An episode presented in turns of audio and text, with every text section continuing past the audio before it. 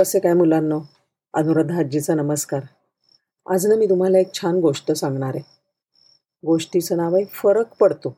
आपल्या छोट्या छोट्या कृतींचा गोष्टींचा खूप फरक पडतो आजूबाजूला. समुद्र माहिती आहे? त्या समुद्रावरती त्या समुद्राची लाटांची गाज ऐकत त्या किनाऱ्यावर फेरपटका मारणारा एक तरुण असतो. एक तरुण आहे. आणि त्याला असं दिसतं की एक पोरगेलासा मुलगा भरतीच्या लाटांबरोबर किनाऱ्यावर वाहत आलेल्या तारामाशा म्हणजे स्टारफिश असतात ना त्यांना पुन्हा उचलून समुद्रामध्ये सोडतोय. त्याला मोठं नवल वाटलं. केवढे तरी त्याने चालत असताना केवढे तरी स्टारफिश पाहिले होते याच्यावरती किनाऱ्यावर आलेले. त्या मुलाच्या सातत्याच्या प्रयोगाचं बघून प्रयास बघून त्याला त्याला फार आश्चर्य वाटलं आणि त्याने विचारलं काय रे करतोस बाळा हे? तो म्हणला दादा हे बघ ना कितीतरी हे स्टारफिश आहेत या किनाऱ्यावर येऊन पडलेत. इथे जर राहिले तर ते मरतील ना? म्हणून त्यांना परत पाण्यात सोडतोय.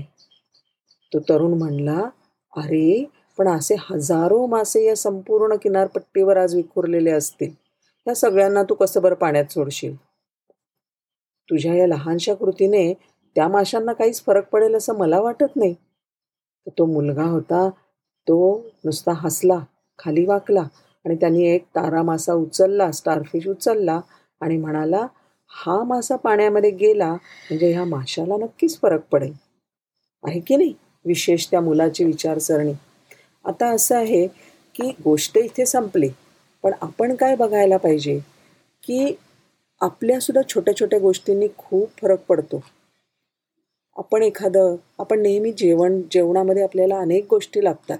आपल्या शेजारी थोडीफार जागा असते कुठे कुंडी असते आपली क आपली सोसायटी असेल तर सोसायटीची बाग असते. तिकडे एखादं फळझाड एखादं वेल असं लावून तर बघायचं तोंडल्याचा वेल लावायचा भोपळ्याचा वेल लावायचा वेगळ्या वेगळ्या प्रकारची पेरूचं झाड लावायचं लावून तर बघा. तर किती तरी त्याला फळं येतात. तुम्ही जर नुसतं मका लावला ना एक मक्याची बी लावली तर त्याला येतात दोन कणसं तर नक्कीच येतात. आणि कणीस तुम्ही मक्याचं नक्की खाता नेहमी खाता. किती असतात बरं दा दाणे त्याला. तर एका दाण्यापासून एवढे दाणे तयार करतात. तर असं आपण काहीतरी काम करायला पाहिजे आपण झाडं लावायला पाहिजे.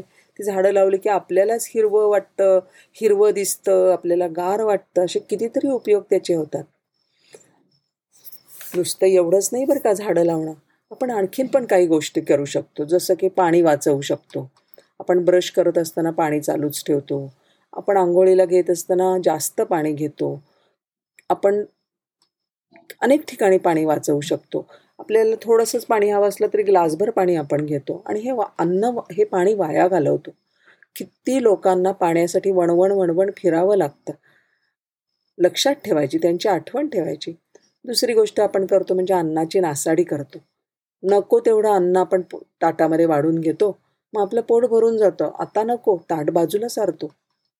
तसं नाही चालणार. कितीतरी लोक आपल्याला परत जसं पाण्याची गोष्ट तीच अन्नाचं कित्येक लोकांना उपाशीपोटी झोपावं लागतं. त्यांची आपल्या लक्षात मी अन्न खाल्लं नाही म्हणून त्यांना कसं मिळणार आहे? नक्की मिळणार आहे.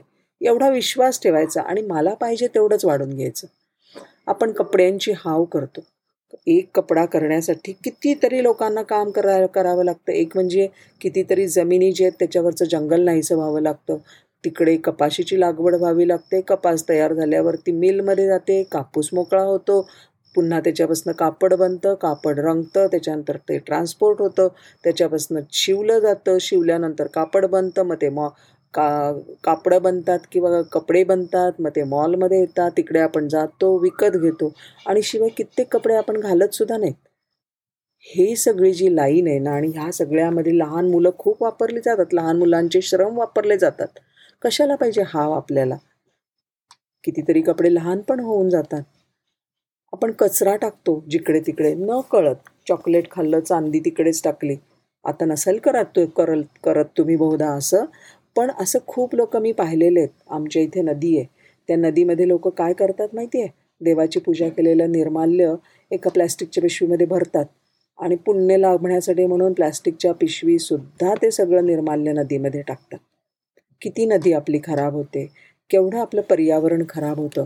आपण नाही आपलं पर्यावरण वाचवायचं तर दुसरं कोणी वाचवायचं? तर मंडळी लक्षात ठेवा आपल्या छोट्याशा कृतीने खूप मोठा फरक पडतो. विचार करा आणि त्याच्याप्रमाणे कृती करूयात नमस्कार भेटू परत.